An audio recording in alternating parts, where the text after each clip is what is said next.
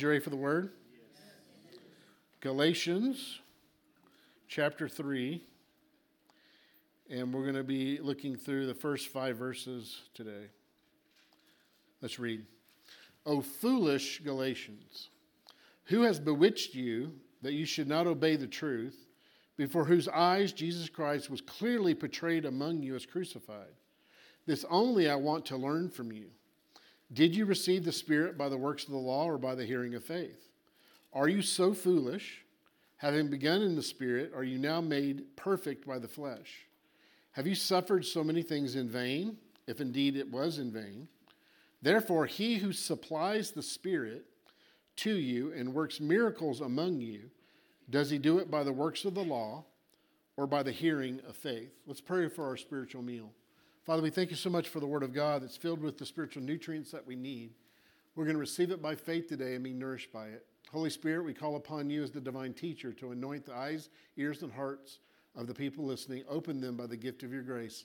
Father, cause the people to walk away hearing from you directly with what they need. And only you can do this miracle. I believe it's happening right now. In Jesus' name, amen. amen. All right, let's go to verse 1, start unpacking this. O foolish Galatians, who has bewitched you that you should not obey the truth before whose eyes Jesus Christ was clearly betrayed among you as crucified? At this point, he's, uh, he's writing this letter because he's angry. You, you, can tell that he's angry in this letter, not so much at the Galatians, he's angry at the te- false teachers that had come in behind him teaching legalism, pulling people away from the grace and faith message to self righteousness, to the law. And he's angry at this point. And he's, he's, at this point, he's just exasperated. He says, Oh, foolish Galatians. Look at the word "oh." Let's just start breaking down word by word. That word "oh," that word "oh" in the Greek means it's an exclamation of a strong emotion. You'll find the word "oh" in the Bible. You know, there's sometimes, just going to be honest, that some of our worship music today, there's, it's filled with word like oh, oh, oh, oh, oh, oh, oh, oh, oh, oh, oh, oh, oh. I'm like, really? Can we fill this in with something? And then I realized oh is a Bible word. It means, to, it means a strong emotion that you're communicating. Oh, foolish Galatians. Look at the word foolish. It means not understanding. It means to be unreflecting. Some translations of this verse says, "Oh, stupid Galatians." stupid Galatians. And so this is not speaking of their natural intellect, it's speaking of the level of the spiritual discernment that they're showing. They're babies when it comes to spiritual things. You know, you can't leave a baby alone. You have to pick up things around the house. You can't make sure because they can't tell whatever whatever they put in their hand will be in their mouth.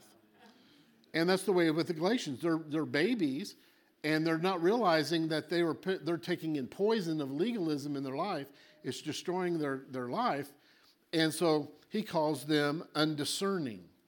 This verse shows us that we can slip from our understanding of the gospel because they had gotten saved by grace. They were growing by grace through faith. God was doing miracles among them. They were doing great things among the congregation. And then false teachers came in and persuaded them that what they had was not enough. They had to add things to what Jesus did. And what specifically they said is circumcision. And then they talked about the Sabbath day on Saturday, no work on Saturday. And then they talked about the feast days and different things that you had to do to add to Jesus.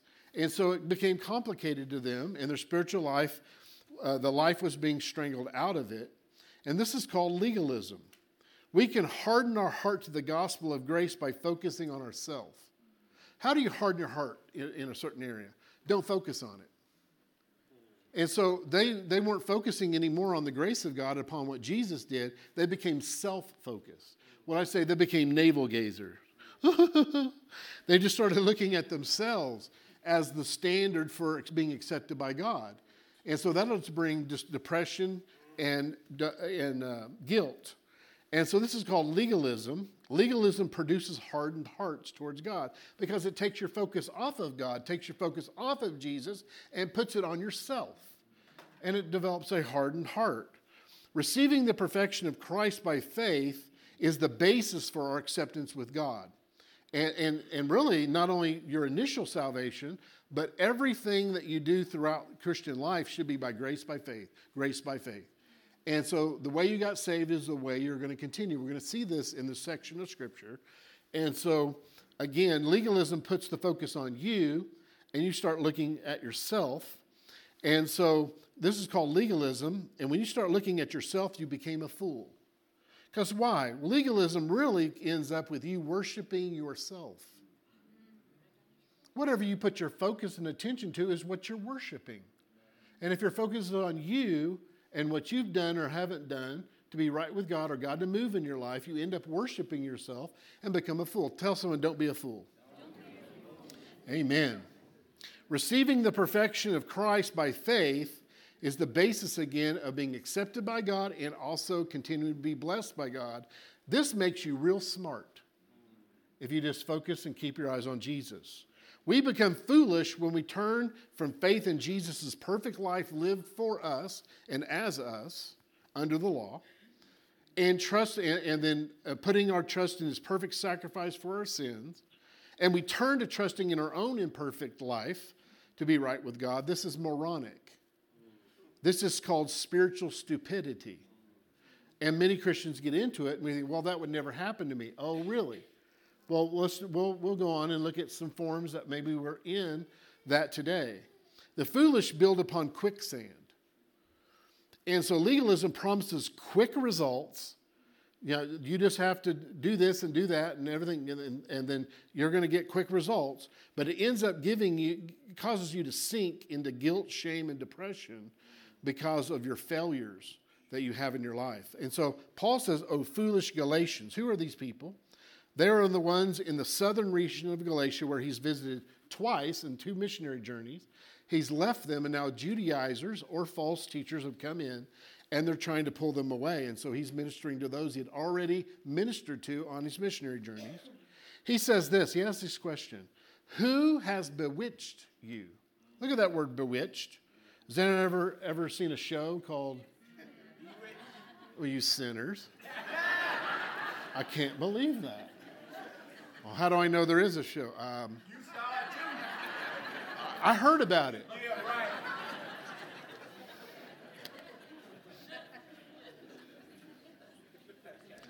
Who has bewitched you? Very interesting Greek word.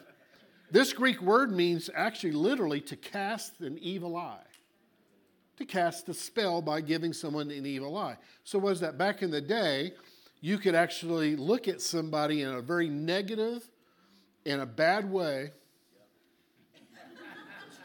And if someone gave you an evil eye, this would mean that you would end up feeling cursed and guilty, and that bad negative consequences would come on you.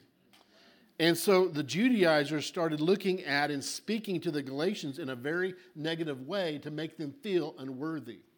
And then they even convinced that God was giving them the evil eye and bad things were going to happen to them because they weren't measuring up. They weren't keeping the law. They weren't keeping all the restriction. They were having eaten bacon on Saturday.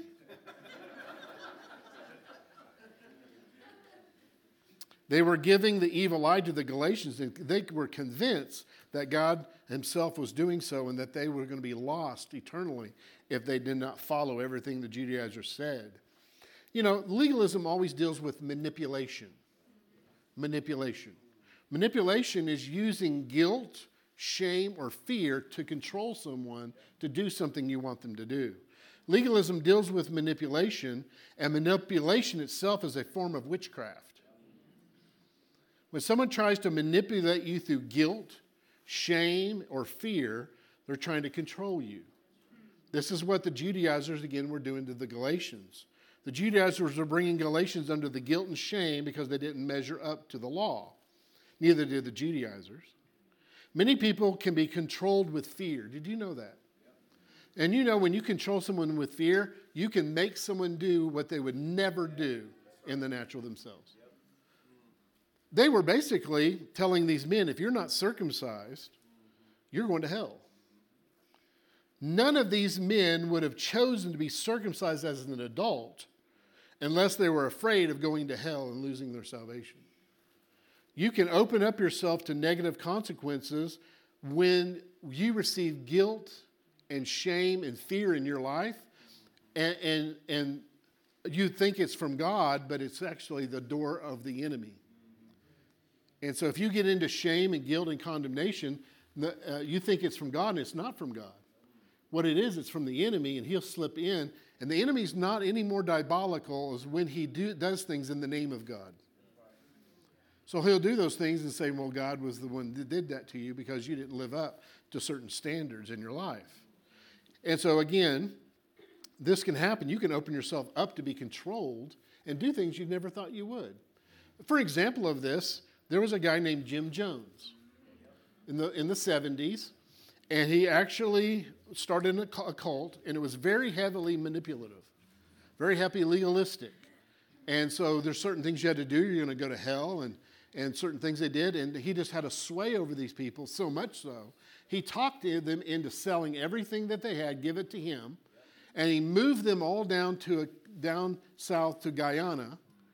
And they created a camp there. It was a very, very uh, fear based culture of control and manipulation. And the government, our government, found out about it and sent a senator down there to find out what was going on. And on the way back, Jim Jones had this guy killed.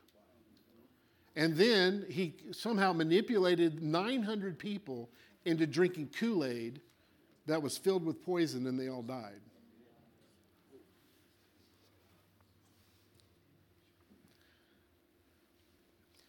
Tell someone, don't drink the Kool Aid.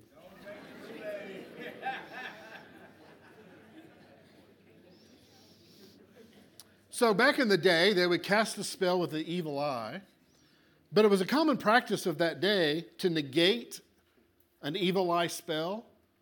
What you would do is immediately when you saw it, if you would spit, you can negate that spell. It's a well-known practice of the day. If you immediately, you had to catch it immediately, and you would, if you spit, you could be safe from that. Do you know what? We need to immediately spit out of our mind and heart the poison Kool Aid of the enemy that comes in with accusations and our guilt, telling you haven't measured up, you've done this, you haven't, God's not going to bless your life. And other people come up to him, try to put guilt and shame and religion and legalism in your life. You need to spit it out immediately. Spit it out, spit it out, spit it out. But not right now.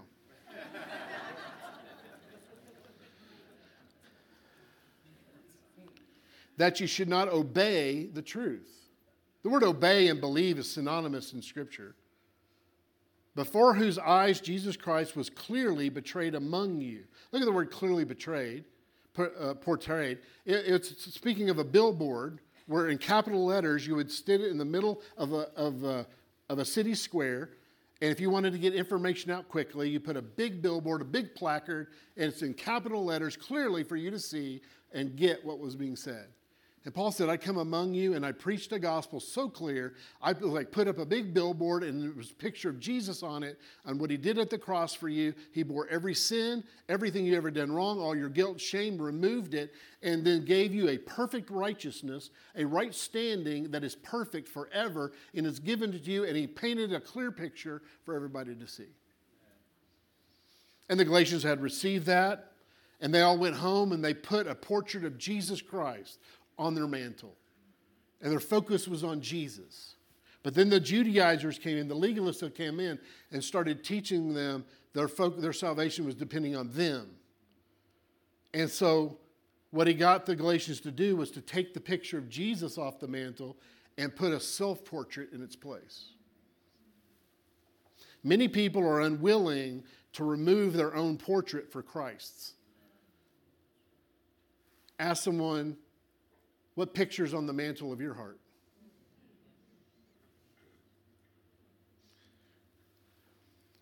He says, I showed Christ as crucified.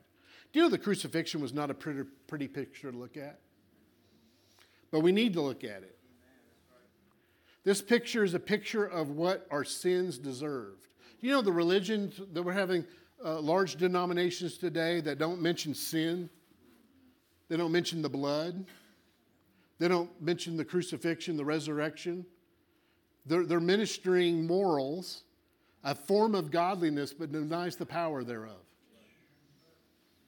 If you haven't seen that, you haven't traveled a lot around the country. And so, again, the crucifixion is God's sentence upon sin and sinners. Instead of receiving the death sentence upon sin, many are trying to rehabilitate themselves. You know, when you put someone on death row, basically you say they are beyond rehabilitation. They must die. And God's sentence of the cross was the sentence upon man's sin and upon man was man had to die, not, not be real, rehabilitated. God put humanity on death row. Again, Jesus came to take our death sentence, not to take our place in rehab. Look at verse 2. This only I want to learn from you. Did you receive the Spirit by the works of the law or by the hearing of faith? This would I learn of you. And so when you get into legalism, you get into pride. And when you get into pride, especially legalism, you get very prideful, and then you feel like you need to teach everybody on how to live life, to be accepted to God. And so the Galatians have gotten very proud, very puffed up. Well, Paul says, Well, if you're so eager to teach me, I want you to teach me the first lesson in law university. Paul had no interest in going back to the law school because he graduated from law school. But he said, you know, if, if you think you know so much, let's go back to the very first course of law school How to Receive the Spirit of God 101. And I'll sit down and you teach me. How did you receive the Spirit of God? This is a, basically taking them back to the point of salvation. How did you get saved? In this one teaching, he's hoping to wake the Galatians up to their error and get them back into the grace of God again. Legalism makes life extremely complicated. If your life is complicated, you're like, I don't know how. I, don't know how to get out of my problems. I've been trying to get out of my problems. I've been trying to, in these, uh, I have things going on in my life I can't seem to stop, and there's, there's, there's bad things going on, and it's just so complicated. And I'm trying to do everything. I watch TV. That's a good thing. Religious TV is a good way to complicate yourself from one channel to another channel seven steps to this, 10 steps to that, three steps to this. And if you'll do all this stuff, and it gets very complicated. But you know what? You need to follow the KISS principle. Keep it simple, saints. now, you knew I was going to call you stupid. I'm not going to call you stupid. Keep it simple, saint. Go back to your salvation experience. Was it complicated getting saved? Did you have to fast for months? Did you have to have a list of quote of scriptures that you had to quote and you had to repeat and confess to God and speak it over and over and over and again? Then why are we doing it now? There's a sickness hits our body. There's a, there's a financial situation. We pull out a whole list of scriptures. We find a book full of scriptures and we quote them at God like a machine gun. Rat a tat tat, rat a tat tat, rat a tat tat, rat a tat tat. God, you said, God, you said, God, you said. And then, but the longer it goes and you don't see a breakthrough, you start screaming, God, you said. And then God says, What are you doing? Well, I'm quoting scriptures at you. And God says, Well, I'm already convinced. Why are you doing that? Subtly to get God to do something. Legalism. I didn't know. It's subtle. And God will say, You're speaking in the wrong direction. I never told you to quote the word at me. I told you to speak the word to your mountain. You speak to your you speak the word to your situation.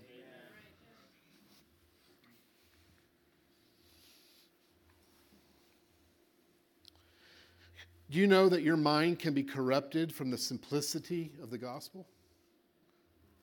Look at 2 Corinthians 11:3. 2 Corinthians 11, look at verse 3. Paul said, But I fear. What do you fear, Paul? I fear lest somehow, as the serpent deceived Eve by his craftiness, so your minds may be corrupted. Notice it didn't say your spirit. Your spirit's already saved, it's perfected. It's your soul. He says, so your minds may be corrupted from drugs. No.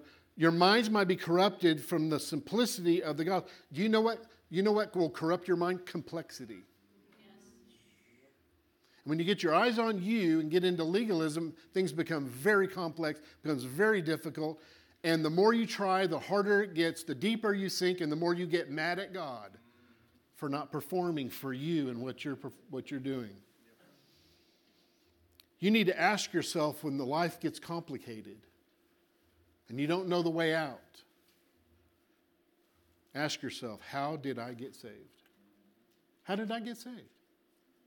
I simply look to Jesus. There's, there's only three steps to the victorious Christian walk. If you want steps, I'll give you steps. Give me steps. Okay, step number one look at Jesus. Step number two, keep looking at Jesus. This gets more complicated. Number three, keep on looking at Jesus. When you look at Jesus, things become very simple the simplicity that's in Christ.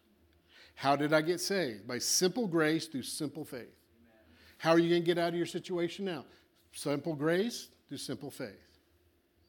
Well, you need to continue on in the Christian life the same way you received Christ. Look at Colossians 2, look at verse 6. Colossians 2 6. How am I to walk my Christian walk? What principle should guide me? As you have therefore received Christ Jesus, leave it behind you to get on to more complexity. I'm sorry, clueless translation. As you therefore have received Christ Jesus, so continue to walk in him. How did you get saved? How did you receive the Lord? By grace through faith. You saw the finished work and you said, I receive it, I have it, and you trusted the promises of God. How are you going to get out of your financial situation? How are you going to get out of, out of the health situation that you're in? You're going to focus on Jesus' finished work and by faith say, It's done, I receive that. Well, Pastor, is there anything for me to do? Well, when you get into faith, the Holy Spirit can then whisper to you anything in the natural that you need to do in faith to release your faith to get in line for receiving. But it comes by the Spirit of God, by Rhema, not by your works and trying to work it up. I want to learn of you. Did you receive the Spirit by the works of the law? What's the answer to that? No. Nope. When did, when did he talk about receiving the Spirit? At their salvation experience. Yeah. Now, if you may think, well, maybe that's the baptism in the Holy Spirit, but back then you received it pretty much the same time you get saved. And the minute you got saved, you received the Holy Spirit living inside you. Tell someone you're the temple of God.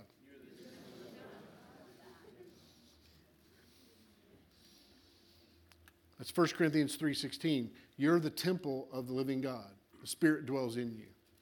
And so, how did you receive the Spirit? How did you get saved? Was it through fasting and prayer and through works and going to church and reading your Bible? And a, no, no, just simply Jesus. How should you continue to walk? Just Jesus.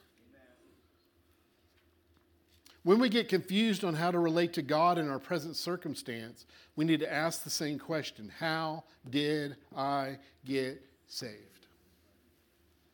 By simple receiving grace by faith. Works of the law. What is the works of the law? Works of the law is anything that you do to, in order to motivate God to supply or provide or to bless you. And unless you're perfect, you cannot receive from God that way. God is a perfect God, and for Him to legally with, with, and maintain His justice and holiness, to be able to bless you, He can only bless on the basis of perfection. And none of us have been perfect. Tell someone that, especially you. now, I'm not talking to you personally, I'm talking to your neighbor. Me and you's like this. We're friends.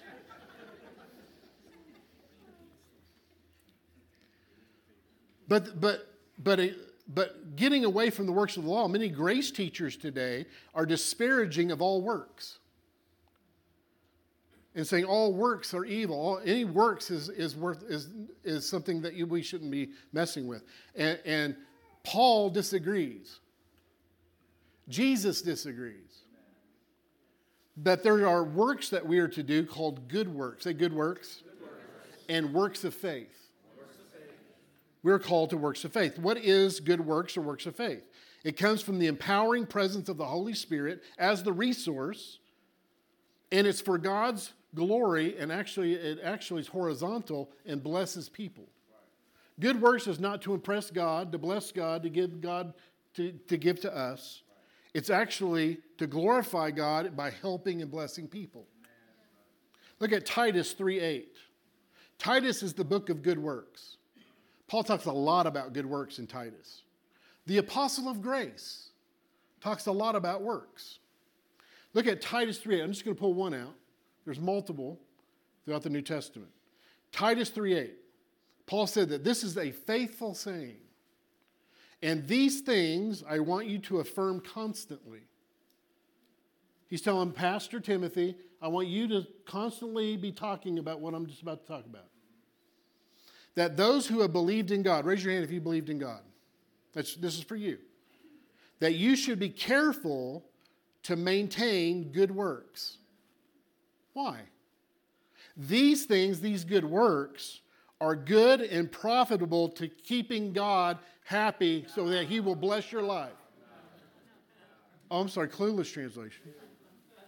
These things, these good works, are good and profitable to who? Men. We don't do good to get good, we do good because we are good.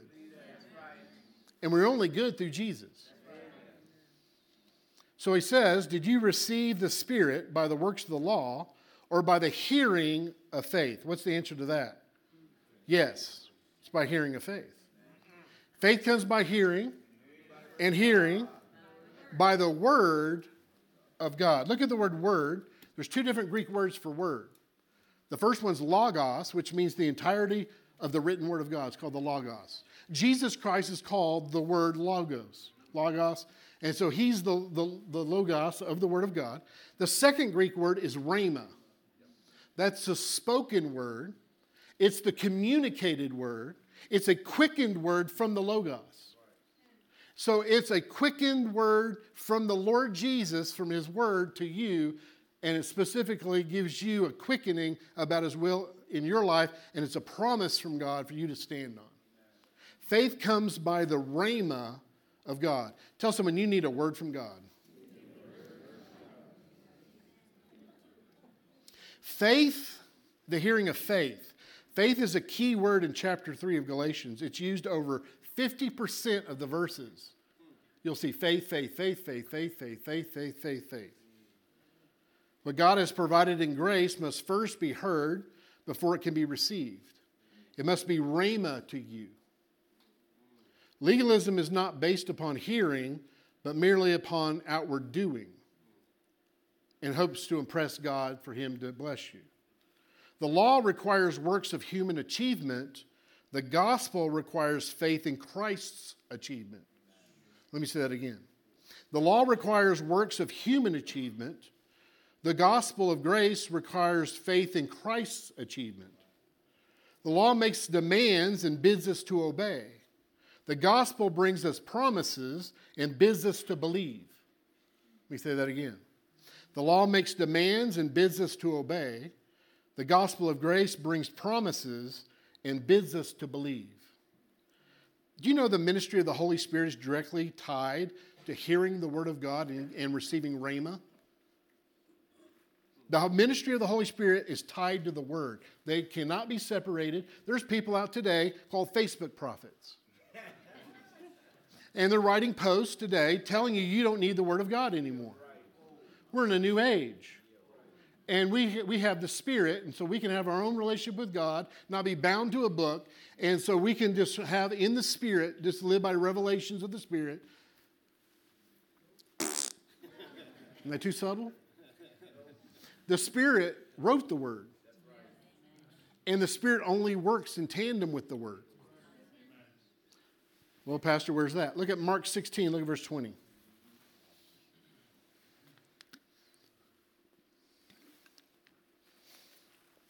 Mark 16, verse 20 says, And they went out and preached everywhere, The Lord working with them and confirming the word through the accompanying signs. Amen. If you have a good Bible in the King James or New King James, they do a good job on putting things in italics when it's not in the Greek language. And, and they'll add a, a, a word in there to try to make more sense of it. And they, if they do it, they'll put in italics because it's not in the text. Well, in this verse, there's a verse in italics if you have a good Bible. And the word in italics is the word them working with them. It's in italics, it's not in the Greek. Take it out. Let's read it again. And they went out and preached everywhere, the Lord working with and confirming the word through accompanying signs. The Spirit works with the word. Tell someone the Spirit works with the word. Many Christians cannot sense the ministry of the Holy Spirit because they're word deprived. They're word deprived. Verse 3 Are you so foolish? Having begun in the Spirit, you're now being made perfect by the flesh. He began verse 1 calling them foolish, but now it's so foolish. Basically, this is the, the Andrew translation of this verse is how stupid can you get and still breathe? to think you started out your salvation experience by grace, 100% grace, and you just received it. And you went from darkness to light in a second, went from heaven to hell. Went out, you got out of the Adam's family into Christ's family like that. Google it, Adam's family. Some of the kids are looking at me like, what are you talking about? The greatest miracle you ever had was simple. Why does it need to be complex now? Because, oh, Pastor, my problem's so complex. It has hair, it has teeth.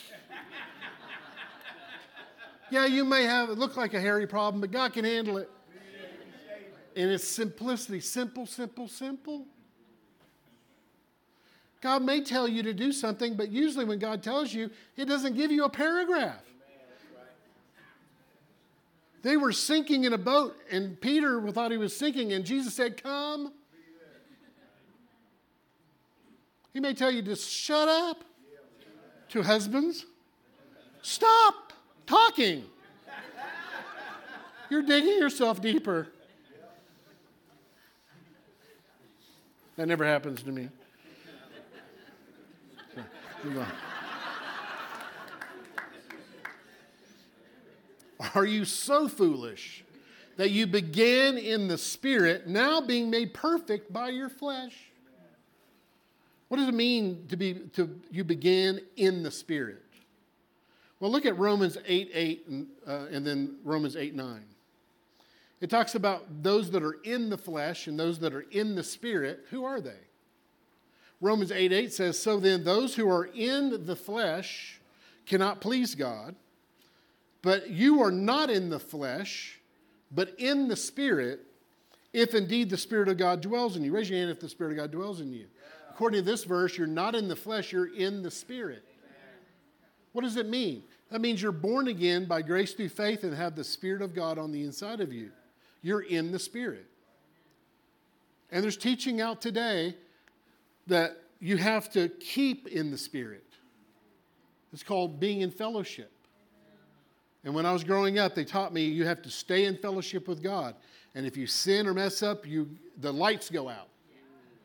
And then you're in darkness until you somehow get the lights back on by telling God everything you did wrong. Well, living that way, I guarantee you, is an impossibility. Trying to remember everything you ever did wrong. You know, sin is not just things you, you've done and you know about. Sin is things that you that's against God that you didn't even know about. Did you know that that you there's sins of omission to know to do good and not to do it? That's sin. Do you know that that if you whatever's not a faith is sin? We're in sin more than we think we are. And there's a teaching out that you have to confess every single one of those to stay keep the lights on. And if, if the lights don't stay on, you get in darkness, the God's going to curse you and hurt you. You know what? I had a testimony when I, I strayed from the Lord, and got out of fellowship with the Lord. Do you know what? God still blessed me. He still blessed me. And I remember I was, I was, a, I was out really far away. And there was a, a, a girlfriend that I had. Sorry, honey.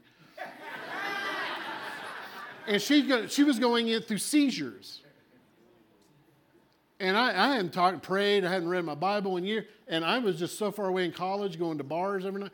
And so she, would, she had seizures, and I didn't know what to do. I said, Jesus, help.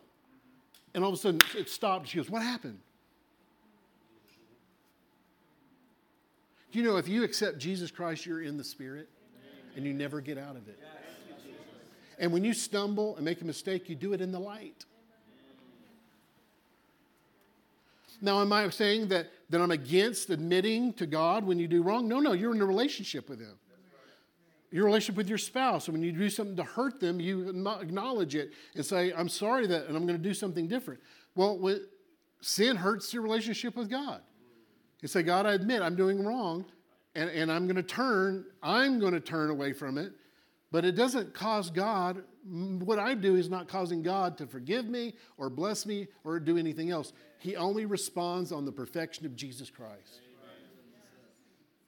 Because you get off in your own performance, it's imperfect. And you're a yo yo Christian, up and down, up and down, in and out. I'm close to God, I'm not close to God.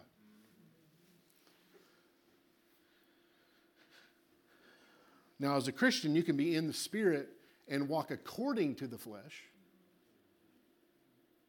but you're in the Spirit, born again. Are you now made perfect by the flesh? You were made perfect in your spirit when you got saved. That's called justification. Now we're walking out a process called sanctification in our soul. That's a process, but both operate in the same principle grace through faith. Grace through faith. Are you made perfect by your flesh, your works? To be right with God, we must be perfect, but your flesh can never pull it off. Jesus pulled it off. Jesus pulled it off. And you need to rest on his shoulders. There's a, there's a story of a famous story of a tightrope walker named Charles Blondin. And in 1859, he stretched a rope from one side of Niagara Falls to the other side of Niagara Falls. And he walked across the rope successfully. And then he walked back and said, I'm going to do it blindfolded. He walked back blindfolded. The next time he said, I'm going to walk across it again. And he took a chair with him. And in the middle, he sat down and sat in the chair and had a meal. Got up and walked around the other side. He says, Now for the coup de grace. Can I have someone to volunteer? Be careful to volunteer. And this man got on his shoulders, and this man carried him across Niagara Falls. Can you show a picture of that?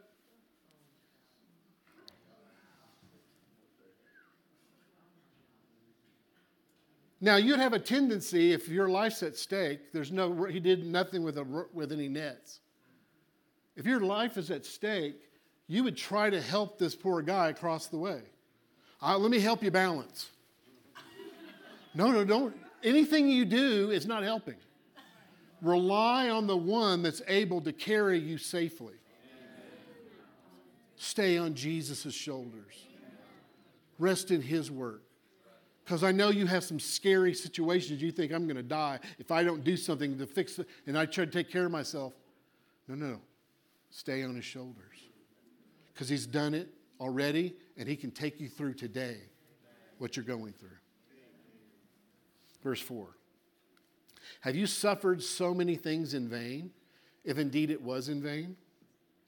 What did they suffer, these Galatians? Persecution from legalists, from Jews, from the Judaizers. They were persecuting them. And the very people who had first persecuted them, the Galatians now, had joined their side and were trying to fit in with them. Often, those who come out of legalism are persecuted by those that are still in legalism. It's important who you hang around. In the book of Hebrews, the saints had endured a great fight of afflictions after they were first illuminated. That means after you got saved, you had a great fight of afflictions. That's Hebrews 10:32. And it's called persecution. They went through trial after trial after trial, but God brought them through by grace. God brought them through this trial by grace. God brought them through that trial and that trial and that trial. And now they're facing something now where they're, they're willing to chunk it all in. To give up on God, give up on Jesus, give up on grace, give up on faith for, the, for what they could do. You know that can happen. I see so many happen that to Christians that they make it through trial after trial after trial after trial, and God blesses them and gives them grace after grace, financial miracles, healing miracles, and then they get to a situation that's a hard situation they're ready to chunk it all. Maybe not their salvation, but I'm just not going to trust the word anymore. I'm not going to talk the word, I'm going to trust the word anymore. I can handle it. Famous last words. I'm speaking to someone. You're ready to chunk in your, your Christian experience because things you don't know what's going on right now. It's difficult. And God saved you, took you out of hell, brought you into heaven from darkness to light. He's healed you. He brought your marriage together. He's brought your kids together. And now, this thing, this small affliction, you're ready to chunk it all away. I'm speaking to someone. You're ready to just leave church, leave the Bible, stop reading your Bible, and just stop. Well, God's not going to stop on you.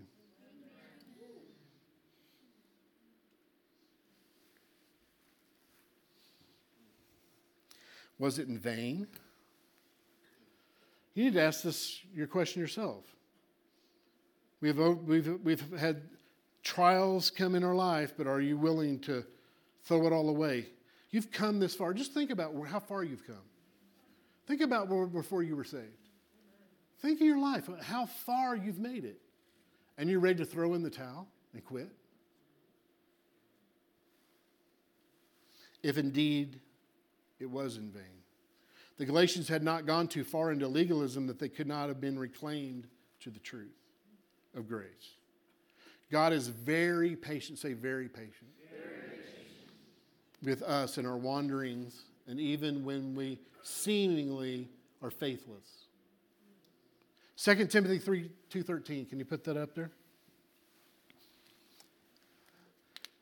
Tell someone God's patient with you. Now tell someone else God's really being patient with you.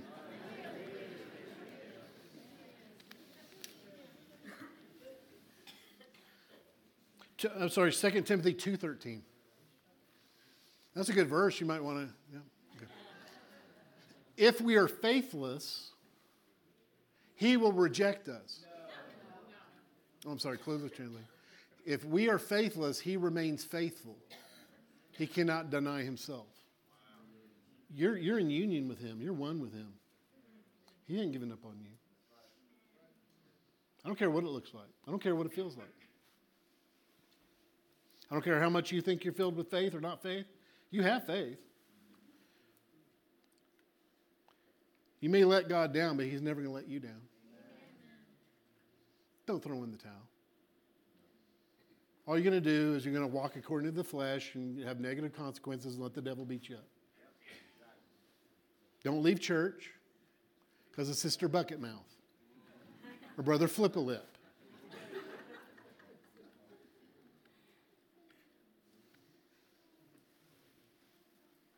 Verse 5. Therefore, he who supplies the Spirit to you and works miracles among you, does he do it by the works of the law or by the hearing of faith? He, who's he? That's God. That's God. Supplies the Spirit. Look at the word supplies. Love this Greek word. It literally means to outfit the choir. To outfit the choir. Well, where'd that word come from? Well, in the ancient world, the, the days they're living in, they didn't have TVs to entertain themselves. They didn't have movies to go to. They had plays, they had theatrical plays. And so they had troupes that would travel from city to city with their plays, and it's quite expensive. There was very ornate uh, costumes and an entire choir to sing, and they had to outfit this choir and outfit the theater. And, And so they would run out of money. And so they wouldn't be able to continue on from city to city. And where's my entertainment? And so businessmen of the day started bidding in the honor of sponsoring the play in their city. And rich businessmen would bid for the highest bidder would win. And finally, so much money was, was the winning bid, it was, it was a gross overpayment for the need. It was a lavish supply to outfit the choir. This is the kind of supply that God gives you of the Spirit. It's lavish, it's more than you'll ever need, it covers everything, it overwhelms it. It's a supply of God's Spirit. And you know, He's still outfitting the choir today. If you'll praise God and worship Him in the midst of your problem, He'll supply the choir.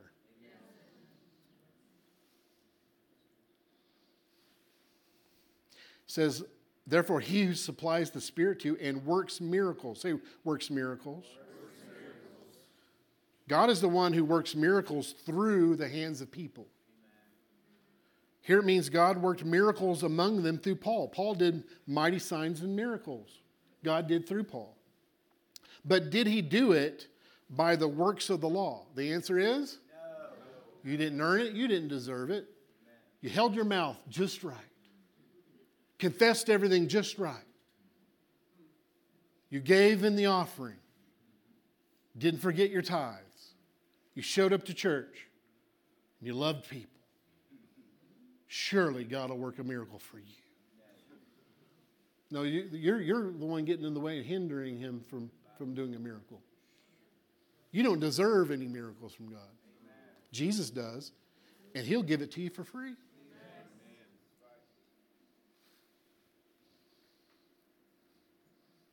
There are some Christian legalists today that teach that if you'll observe Jewish feast days or rituals, you'll get closer to God and God will do a miracle for you. Oh, that's all. It's in the body of Christ. Wherever you, there's almost in every church, there's people that want to go back to the Jewish roots.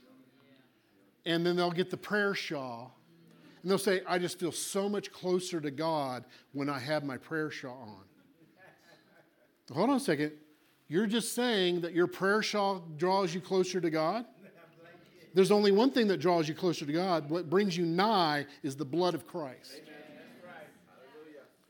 Not a prayer shawl. Many people say, well, we need to do the Seder meal, the Passover meal. And if you'll observe that meal, God will give a special blessing and a miracle in your life. Do you know that Seder, we, have had the Seder meal before? Do you know every part of that speaks of Jesus? So I'm not against you wearing a prayer shawl if you want to honor your roots or whatever. It doesn't make you more holier. You can partake of the Passover meal, but if you recognize everything was Jesus in it, that can bless you, but doesn't make you more holier because you do that.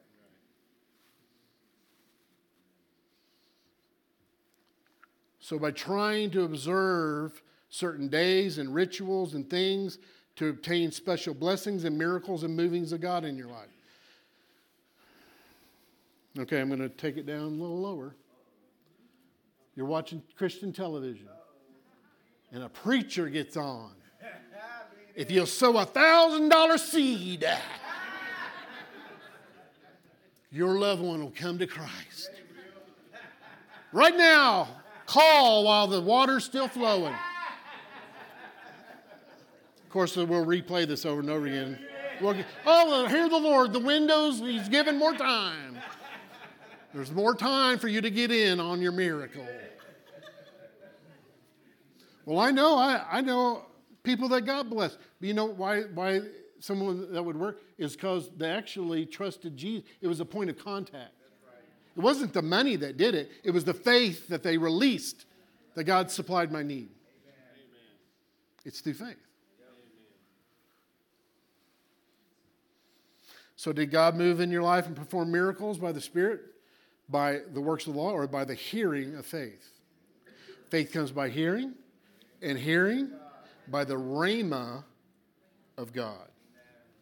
A quickened word from God. I'm going to open my heart and tell on myself, and I'm going to close it because I don't know all of you guys. I was an addict for many years in the Christian life.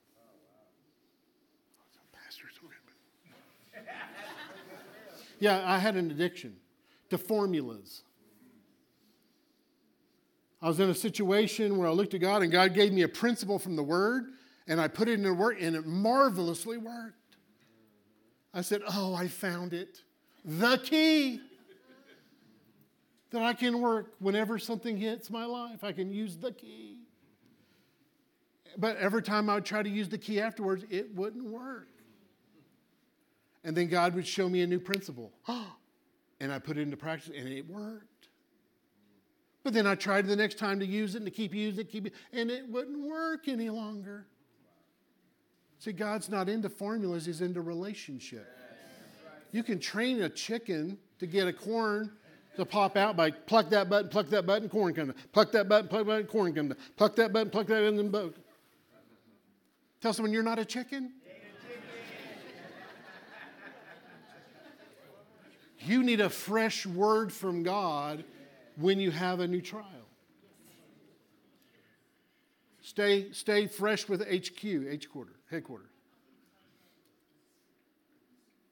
Kenneth Hagin tells a story about he got a phone call late one night after he was ministering, and his wife said, Oretha said, uh, our, Your daughter Patsy is very sick. Will you pray for her? She wants you to pray for her. And he says, No, not now. No, not now. But daddy will. Daddy will call. And he hung up. So he went and opened his Bible and he, he went to some scripture verses on healing and he, he meditated on them for about an hour. Then he, then he went to bed and woke up, set an alarm, went up, got up the next hour, meditated over those scriptures over and over, meditated on them. Didn't quote them at God, he was just meditating on them. Went to bed, got up, meditated, meditated, meditated, went up, and all of a sudden one of those scriptures quickened to him, and the Spirit says, She's healed, call her now. So he picked up the phone, he says, Can you put Patsy on the line? Patsy comes, little Patsy comes up and says, Daddy says you're healed in Jesus' name. Thank you, Daddy. Hung up, she was healed. he could have just pulled a scripture out of the word, his memory banks, or some principle that he's learned. But no, he went in and opened up his heart to hear from the Lord, to get a rhema from God about his situation. And when that rhema came, that's when, when he released his faith, that's when the healing took place. Tell someone you just need a word from God. You don't have any problems. All you need is faith in God.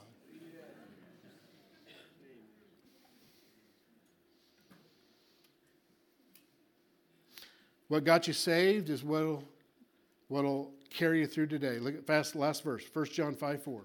For everyone who has been born of God overcomes the world. And this is the victory that overcomes the world and everything in it that you're facing. Even our faith in His Rhema. Bow your heads. Father, I thank you so much for the Word of God. I thank you, Lord, that you've given us a relationship that's stable based on Jesus' perfect righteousness, not our works. And that you will supply the Spirit to us and work miracles among us, not because we earn it, deserve it, do everything right, keep from doing everything that's wrong, but simply by what Jesus did in perfection for us.